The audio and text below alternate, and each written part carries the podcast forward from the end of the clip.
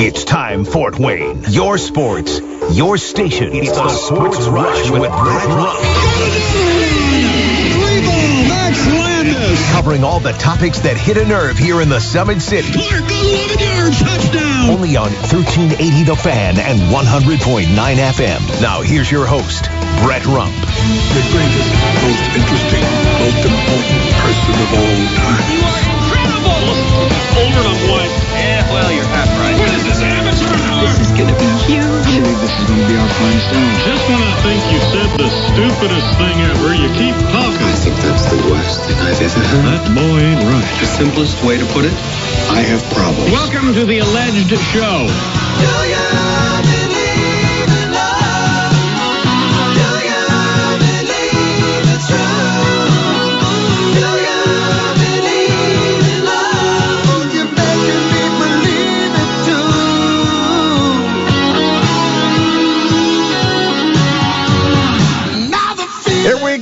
Taking you home on a Monday edition of the Sports Rush. It is your daily local sports fix, 4 to 6. I am Brett Rump along with Adam Lundy, and we have got, as you'd expect, a packed show up until 6 o'clock. So many things to talk about over the weekend, of course, with college basketball, NFL news, college football. Tonight, the national championship with Washington and Michigan.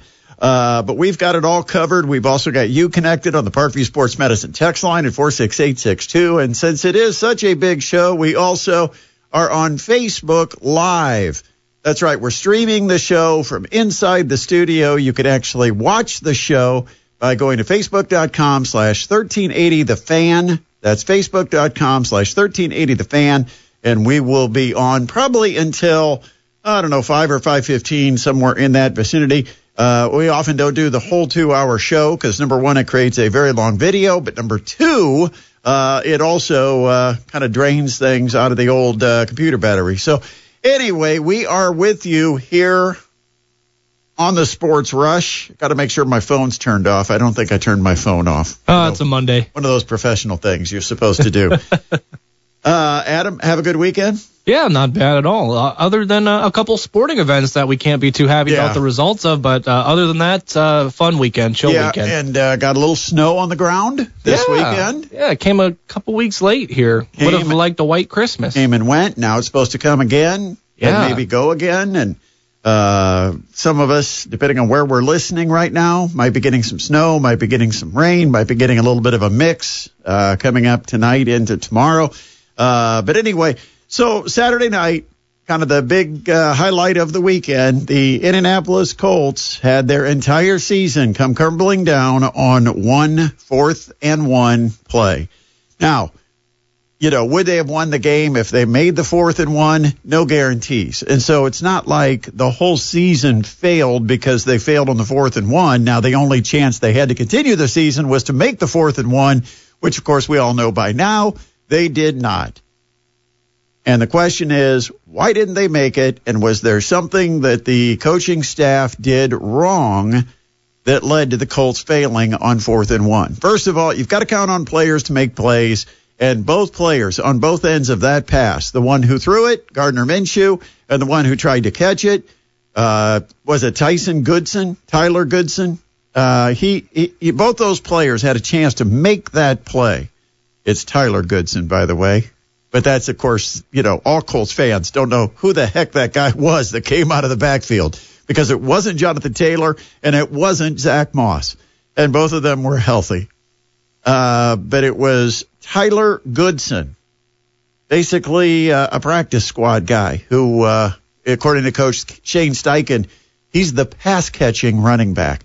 Well, then when you put him into the game and you take out your star running back, Jonathan Taylor, you basically are carrying a great big billboard out with you into the, the field and on the field and in the huddle saying, we're going to pass it here. And we even brought our pass catching running back into the game. Now, uh, to, to the Colts' credit, they executed the play perfectly. They got the guy wide open.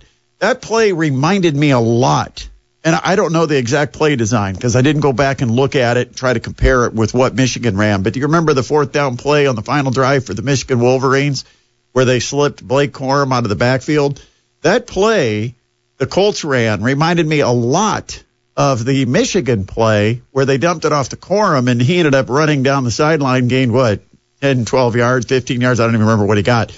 But the idea was that Michigan converted it because they threw a nice, soft, accurate pass that it was easy to handle for Corum. Minshew could have made it much easier for Goodson to handle it, but that's a very catchable ball. Goodson had time to react to it, to adjust to the throw being slightly behind him. And really, it was more a back shoulder or back hip throw than it was completely behind him. Uh, if you watch, it actually, uh, by the time the ball got there, it was just about aligned with his back hip. So it wasn't really a, a throw he had to reach for. Uh, I, it, it was, it was not a well executed play. It was not a bad play call. I, I, you know, but personnel wise, would the Colts been better suited to have different players in those positions to make that play? If someone's going to drop it, should it have been Jonathan Taylor that dropped it? Then we would be asking the question, why didn't you put somebody in that has better hands than Jonathan Taylor? Because Jonathan Taylor's not necessarily known as a receiver. Zach Moss, should he have been the guy? I quite honestly would not have taken Taylor out of the game for one reason, and I just I mentioned it just a moment ago. Because as soon as you pull Taylor, you tell the opponent you're not running the football. Take all the pressure off their front seven. And uh, Jonathan Taylor had been getting the ball, getting the ball, and getting the ball.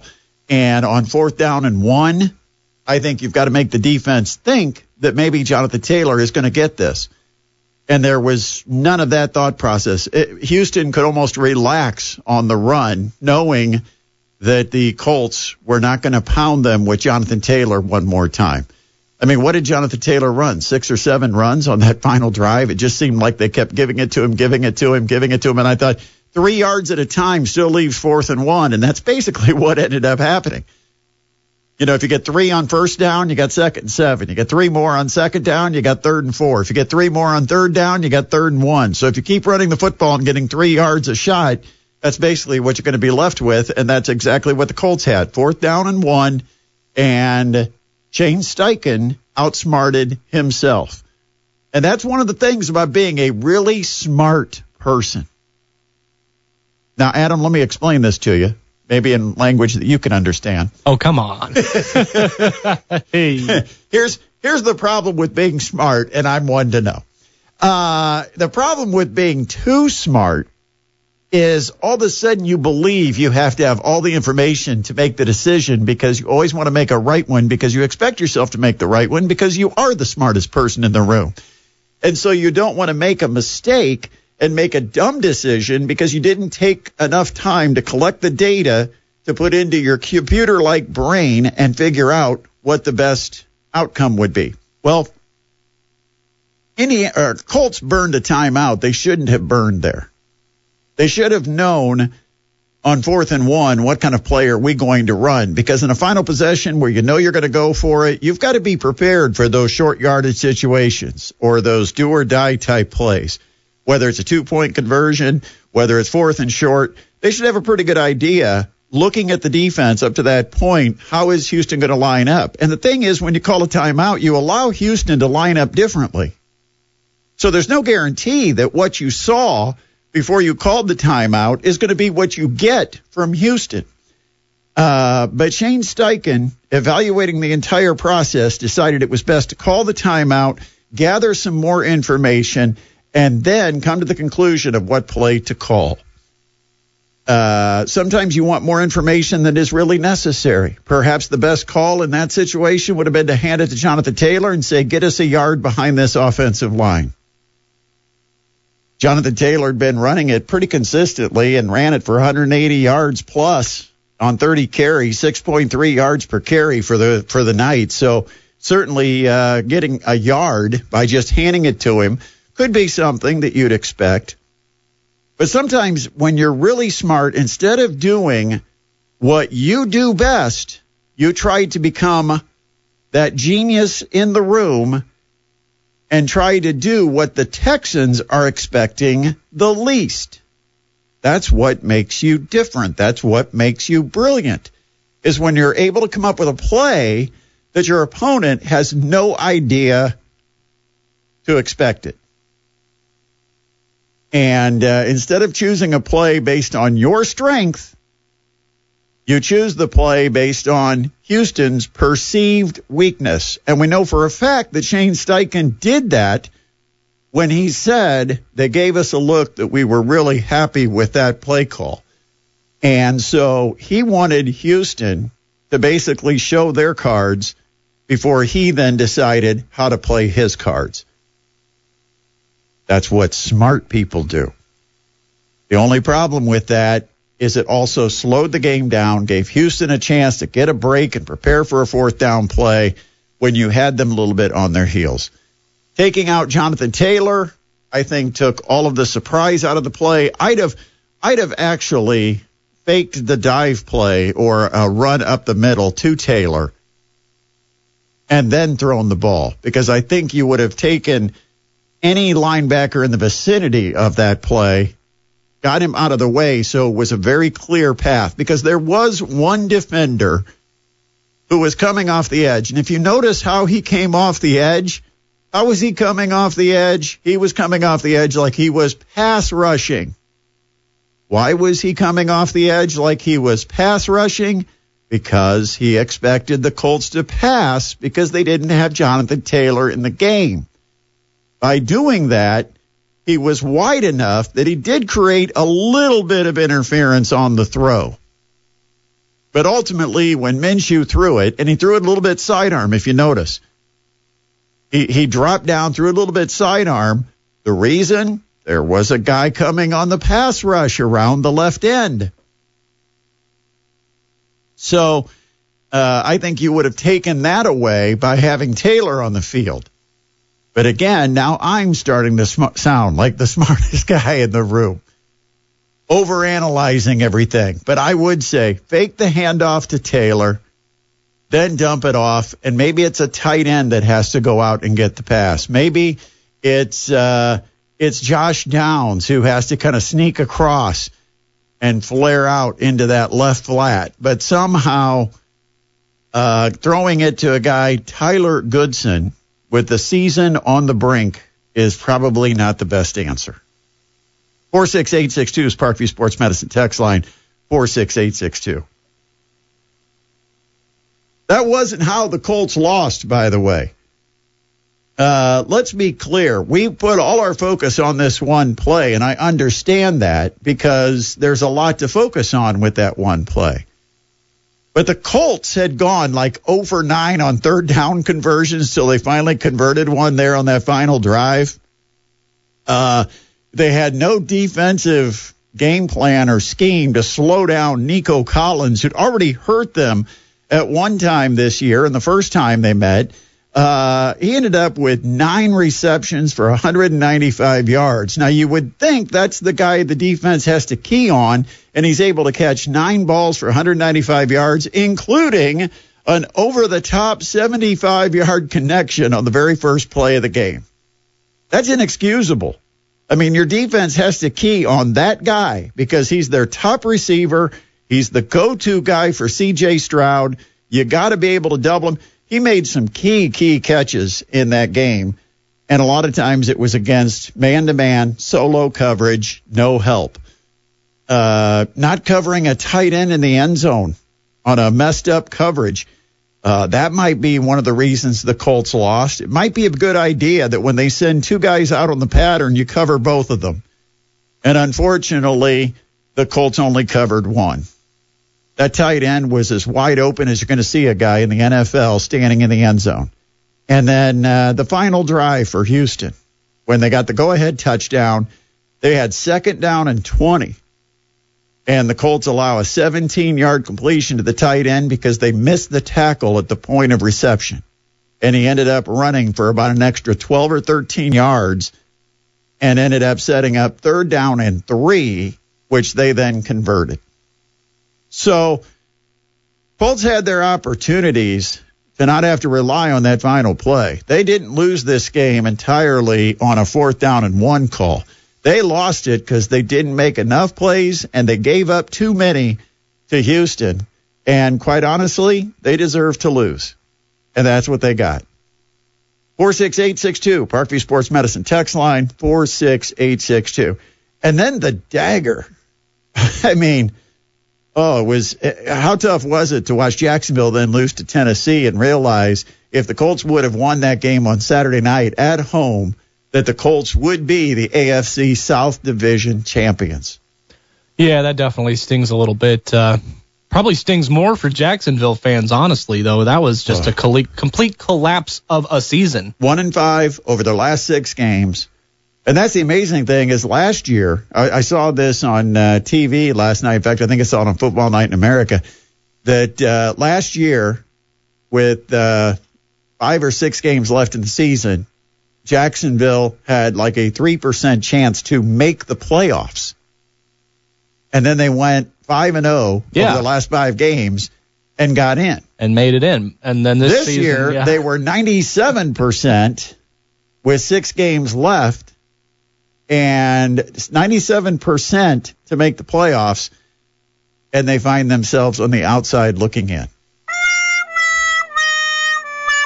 So you've got uh, Houston winning the division.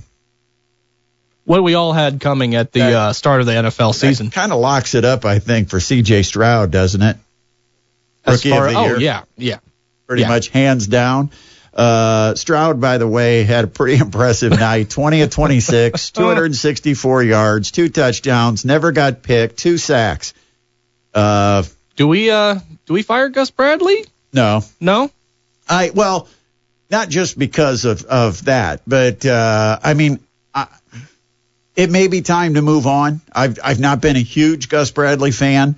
Uh, I think the defense has been far too inconsistent. A lot of times that's just being unprepared. But uh, but there were some things on Saturday night that uh, I mean, you cannot let their best player.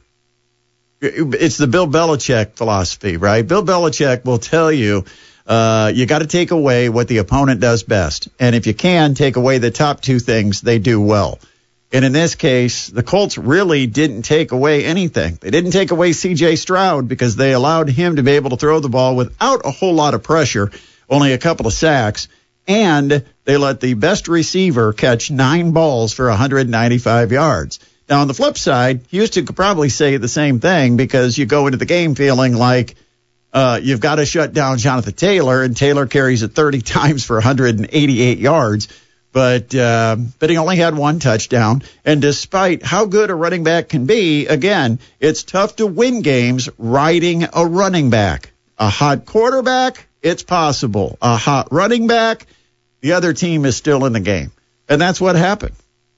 Four six eight six two. Let us know your thoughts. Colts lose to the Texans, and uh, next year the Colts will get Anthony Richardson. We're going to talk a little bit about what's ahead for the Colts because now we know who the opponents are going to be, home and away, coming up next season. We'll talk about the next year's schedule coming up. All right, uh, let's go ahead and get the headlines for today. I know things are happening. It's Black Monday in the NFL. And again, it does not disappoint. We've got news.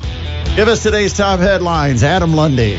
All right, you betcha, Brett. There have been two NFL head coach firings so far today, the day known as Black Monday.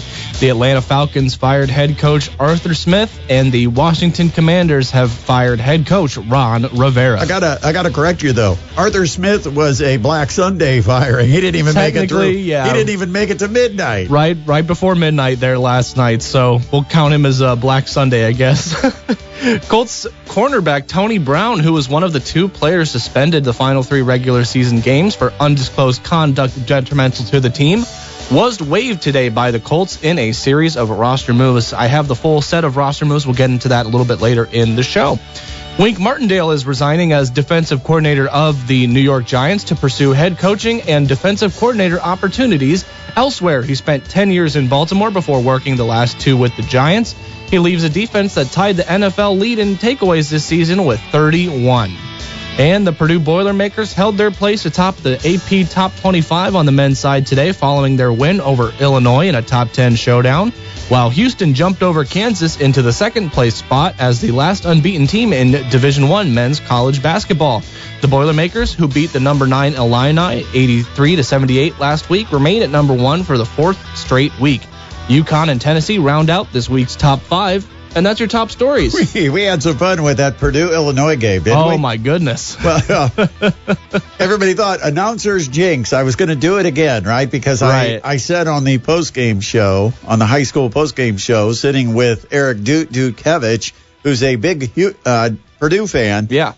it's over. Boilers got it. They're up 19, second half. There's no chance. It's over. Completely over. And then I'm listening in my car and it's down to like, you know, eight points, seven points, five points. Then it's like a one possession game. I'm like, uh oh, I am going to be in so much trouble with dude. Uh, but uh, Purdue held on. And, and credit to Illinois. They made a, a big time comeback in a very tough, hostile environment, but uh, unfortunately fell short. There was a terrible uh, flagrant foul that was called after Yeah. review that was kind of weird. Yeah, was that uh, Lance Jones? Yeah. Yeah. Yeah, and everybody is still questioning exactly what was the determination of that. Um, I don't but, know. uh, but anyway, 46862, we'd love to hear from you today. Also, we're going to give you a chance later in the show to win tickets to go to the Shrine Circus. It is coming to the Coliseum January 26th through 28th. We have a four pack of Shrine Circus ticket vouchers that you could win from us today here on the Sports Rush. Tin Caps announced today their 2024 promotional calendar and what type of promotions they're going to be running this summer down at Parkview Field for Tin Caps baseball. And it reminds us that even though the weather may be kind of crappy right now, we've got better weather that's not far away. In fact, uh, what is it, three months from today? Or pretty close to it. Uh, let's see, what is today? January 4th? No, January 4th. January 8th, yeah.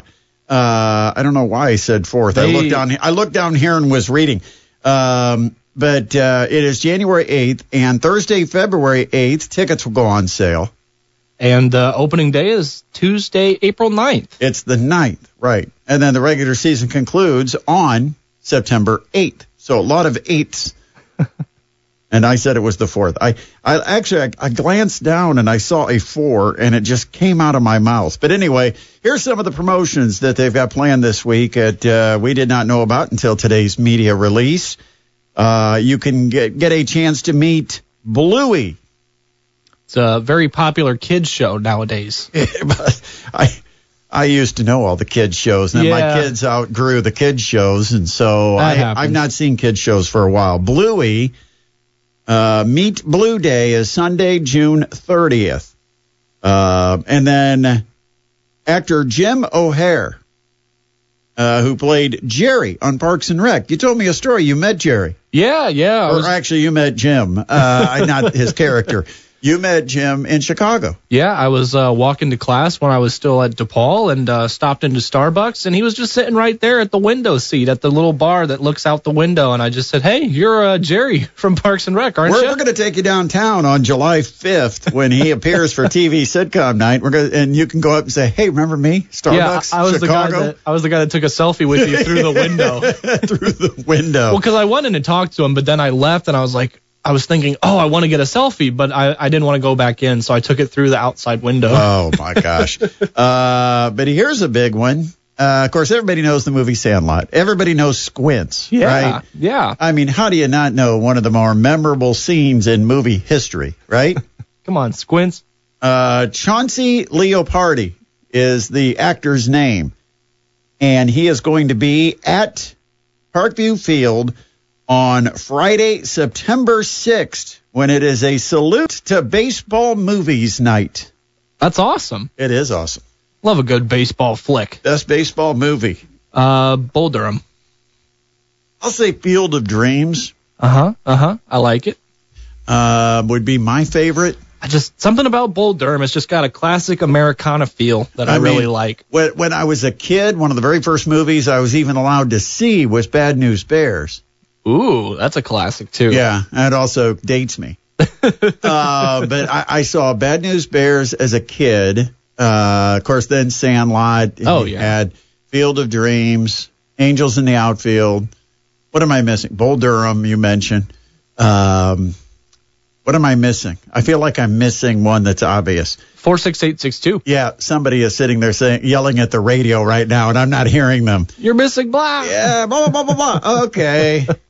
Uh, some of the other uh, special dates coming up this uh, this summer.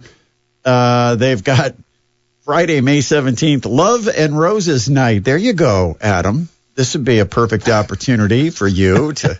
Me and nobody else. uh, let's see. They've got Dino Night on Saturday, May 25th. hey, Daisy's Throwback Night on Saturday, June 8th. Uh, the Princess Night, which has become a popular uh, annual event, is Tuesday, June 18th.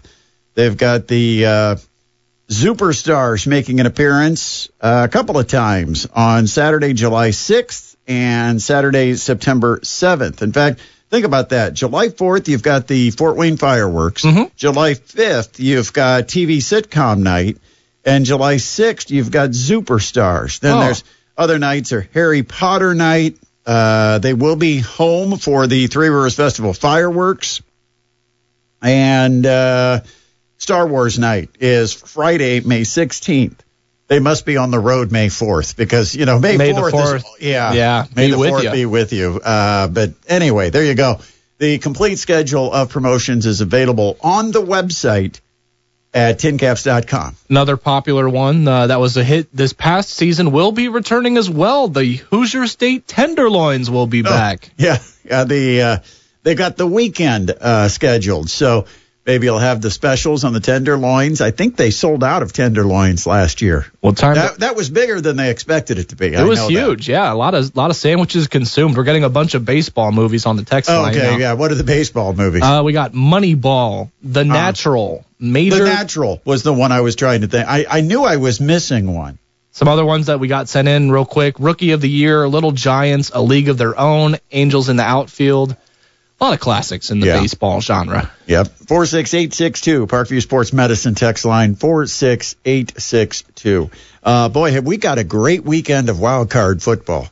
I'm ready. the matchups worked out perfectly. Uh, now I don't know if you've got the greatest uh, lineup of teams because there's a couple surprises of teams that ended up sneaking in, including the Houston Texans. But uh, you do have some very intriguing matchups. This is almost like when when the NFL wants in Week One they want to get some of those matchups to be you know the guy who left a team and now is the villain. It's almost what you've got because Rams are at Detroit, so you have for the first time Matt Stafford back in Detroit taking on Jared Goff. Both quarterbacks played with the respective opponents going into that game on on I don't know if that's a Saturday or Sunday game. You've got Green Bay at Dallas, and of course that's the Mike McCarthy Bowl. You've got Cleveland and Houston. Now there's no Deshaun Watson on the field, but it is, you know, the former Houston quarterback. Things worked out much better for the Texans in that deal than they did for the Cleveland Browns. Uh, but uh, but yeah, you've and then you've got the matchup of quarterbacks in that Cleveland Houston game: old Flacco versus young C.J. Stroud. Joe Flacco joked. I don't know if you heard this the other day. It, uh, he was talking to the media and he said, "Yeah, if I wouldn't have been more careful when I was in high school, some of these guys could be my kids." Um, because they're joking about how now at like 38 years old he deals with playing with with guys that are 21, 22 years old in the locker room. 46862 Parkview Sports Medicine text line. All right, so uh, we got to give away tickets, and uh, I, I I haven't checked the word. Maybe you can check. Yeah, I'll check it. Okay, check clowns. See All if we, see if we can use clowns. Uh, we've got to come up with a good word for our, our keyword to give away a four pack of tickets to the Shrine Circus. They are ticket vouchers, so you'll receive these and be able to exchange them at the box office to pick up uh, your choice of four tickets. And uh, the show, the circus is coming to the Coliseum, by the way, January 26th through 28th. And just real quick, we are also on Facebook today. I forgot to mention that we're streaming live at facebook.com slash 1380 the fan. And you can actually watch the show. Clowns is good to go. Good. That's our word today. Clowns. Uh, it's not a reference to us. It's actually a reference to the circus. But if you want to technically call us clowns, Well, we've been called clowns before. Uh, but anyway, it is C L O W N S, clowns. Today's keyword, the phrase that pays, because you could be in the running then to get a four pack of Shrine Circus vouchers, uh, just text clowns to 46862. We'll take a time out. We'll come back. Plenty to talk about with college basketball on the other side. This is the Sports Rush on 1380 The Fan and 100.9 FM. Welcome back to the Sports Rush, your daily local sports fix 4 to 6. For those of you that are watching us on Facebook, just got some bonus content during the commercial break with Derek Decker jumping in. Derek got to spend Saturday night in the Colts radio booth, and he was there right behind Matt Taylor and Rick Venturi as uh, the ball was dropped on fourth down and one. Oh, But uh, now he said Venturi's point was that uh, great play call and uh, was fine with personnel because he felt like uh, the change of personnel was necessary for that play. But he also said that uh, you got to be able to execute that when you when you get a a play that that just plays out perfectly and a guy is open, you've got to be able to get him the football. And for some reason, Minshew looked very anxious to get rid of the football. Looked like he threw it almost off his back foot, like he like he didn't really set and throw it. He kind of just turned and slung it real quick, and a little bit of a sidearm throw, an inaccurate throw, and it was uh, not close enough for Tyler Goodson to be able to handle it. But that was the game.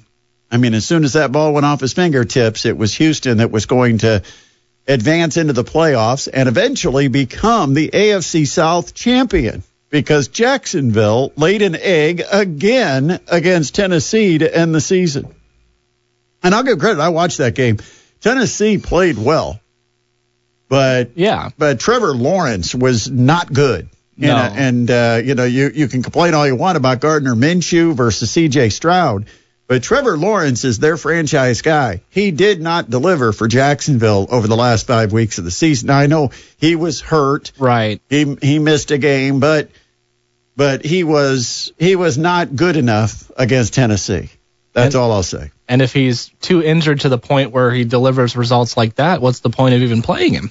Well, you know, you've got to play him, but he also has to understand he can't do things that hurts his team or or you know, and he made a couple of I mean just Yeah. that it wasn't an injury, Adam. There were a couple of throws that he made where he missed a guy by by 10, 15 feet. I mean, it wasn't close. I mean, that fourth down throw, uh, he sailed it over his receiver. I mean, he threw it 12 yards downfield, farther than where the receiver was breaking on the route. It, it wasn't even close. Yeah, that's not because of an ankle Yeah, that was, it wasn't an or ankle. a shoulder. He just a bad, bad throw on a key play. 46862 is Parkview Sports Medicine text line. Don't forget to text us the word clown. Was it clown or clowns? It was plural. Clowns. Clowns uh, to 46862. Clowns. That will get you into the running for a four pack of Shrine Circus vouchers. The circus is coming back to town on January 26th through 28th at the Memorial Coliseum. Uh, have you been? Not since I was a kid. No. Uh, I went, well, I took my kids when they were of circus age. and, uh, and then I did go one time, uh, back when I was about 30 years old. But other than that, I have not been back to the circus. I always enjoyed the circus, but, uh, but anyway, if you want to take your family, four pack of tickets, You're not one of those people that are uh, afraid of clowns or anything. No, no fear of clowns, no fear of the animals or yeah, clowns do seem to be one of those. It's like it's like spiders. Yeah, you either are terrified or you don't care. Yeah, yeah. There's nobody that's like eh, it's like either terrified or you're fine with them. But clowns kind of the same way. You either find them funny or you're completely frightened out of your mind. Four six eight six two. Oh, to be a clown. Four six eight six two. That's the Parkview Sports Medicine text line. Uh, over the weekend, Mastodons finally lost a Horizon League game. Unfortunately, it uh, was to Wright State, who put up 106 points against the Mastodons. Unbelievable. Now, got into a little bit of a back and forth on Twitter about how a defense gives up 106 points. Let me say this the number one field goal percentage team in the entire country is Wright State. The one thing you know they can do is they can really shoot the basketball. Yeah. Here's one of the problems with that is the Mastodons play a very fast pace. In fact, they're one of the top 25 or 30 uh, teams as far as tempo and time of possession. So the Mastodons play really fast. That means the game has more possessions, which means the other team's going to get more shots. And if they're a really good shooting team and they get more shots, they're going to put up a lot of points. And so it's probably not unexpected that Wright State scored at least their average, but there were some execution breakdowns for the Mastodons defensively. I don't think it was effort. I, I think they were trying, but they just were not executing. They weren't in the right position. In other words, they'd hustle to a spot, but they'd end up behind a guy that they needed to be in front of. Uh, or they'd they'd uh, come over to double team but then wouldn't be able to pick the right spot for when they had to shoot back out to their guy to close out for a triple. And it left somebody open. So Wright State got a lot of shots up and they made 67% of them or 66% of them for the game. So hmm. you knew going in that Wright State could really shoot the basketball. But if you look at these numbers, think about this. For the game, the Mastodon shot 54% from the field. They forced Wright State into 17 turnovers, and the Mastodons scored 58 points in the second half alone and lost. Yeah. That's pretty insane. scored 98 points and had three players that scored at least 23 points and lost. But we can see that the the formula and the building blocks to you know applying that to other games are still there. There's the the Mastodons are still following the formula that's gotten them wins. It's just Wright State had an insane offensive night and got a lot of possessions just- to do so. Well, they shot 67% in the first half. And at halftime, Chris and I were talking that, uh, you know, the goal for the Mastodons is to try to, you know, stay around and until that shooting percentage comes back and, and, you know, water levels itself out, so to speak. Uh, and in the second half, obviously the Mastodons did do a much better job defensively because they took them down from 67% in the first half to 65%. What a job. Oh man, Yeah, they just, they never slowed down. they didn't. And uh, the Dons found themselves, I think they were down 23 at one point in the second half. And credit to the Mastodons. They don't quit. They play hard. They still force tur- some late turnovers. And they got this game down to seven points with about a minute left. And then couldn't get any closer. Lost by eight. 106 to 98 was the final.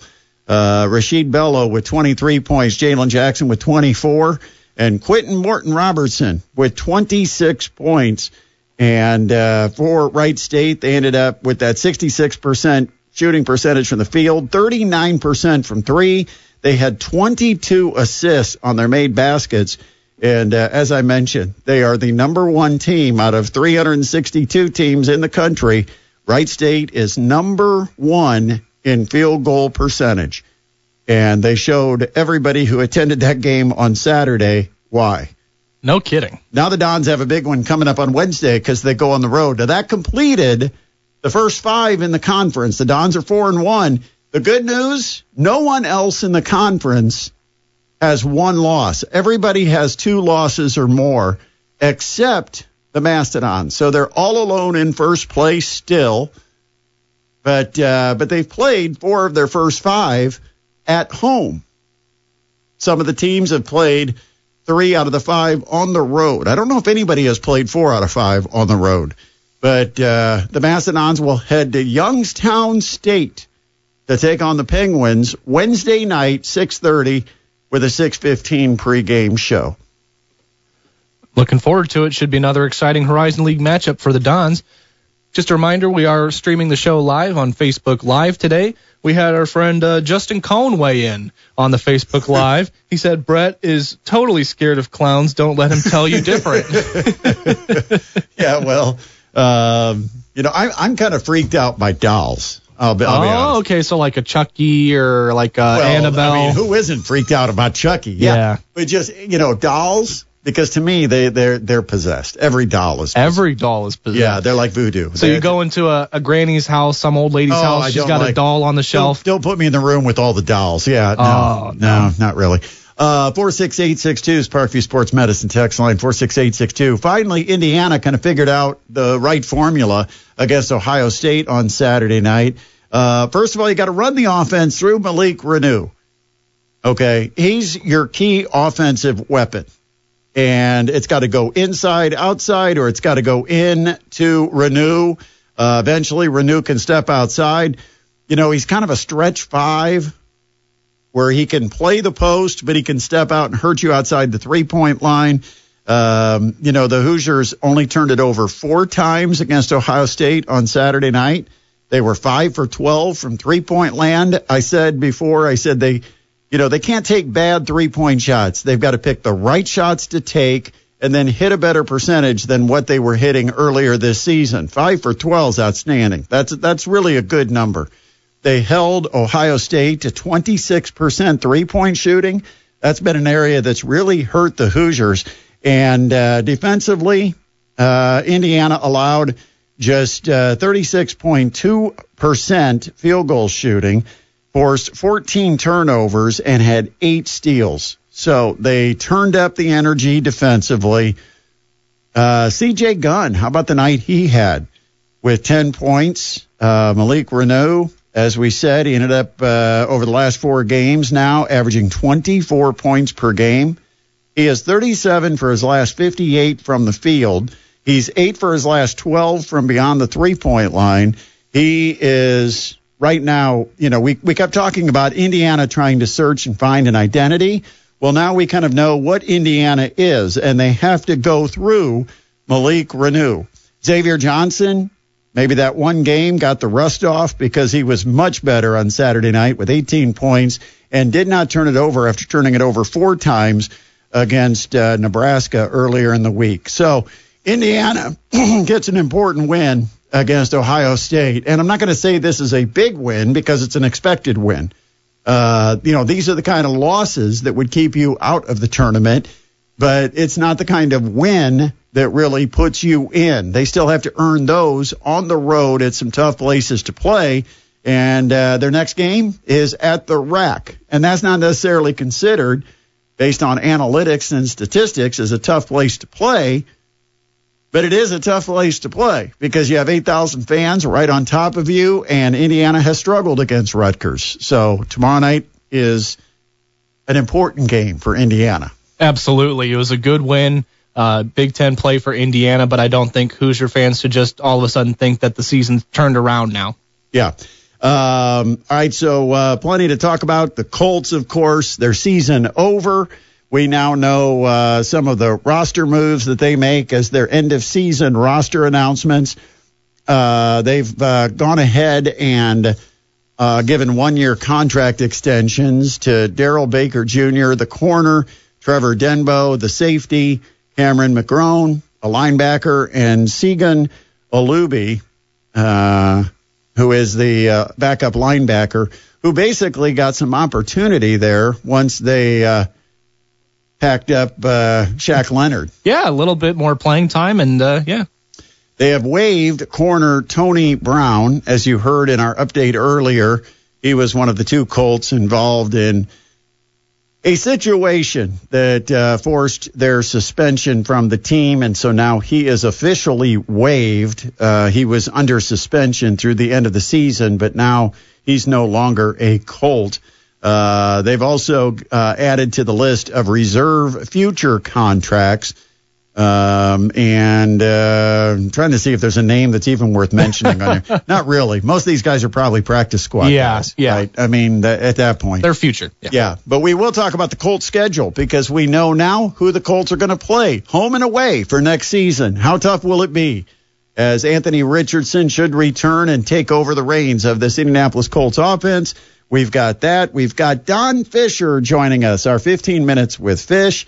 Don't forget, you can find us on Facebook right now, streaming the show at facebook.com slash 1380 the fan. And if you'd like to win the Shrine Circus ticket vouchers, we've got those to give away. All you've got to do is text clowns to 46862. That's clowns to 46862 to be in the running to win today's four pack. In fact, uh, We've got a four pack giveaway every day this week. We're going to be busy. Uh, we've got lots of giveaways. So uh, go ahead and give it a shot. 46862, the Parkview Sports Medicine text line, and you could be a winner today with the Sports Rush. And we'll come back, hour number two on the other side, 1380 The Fan and 100.9 FM.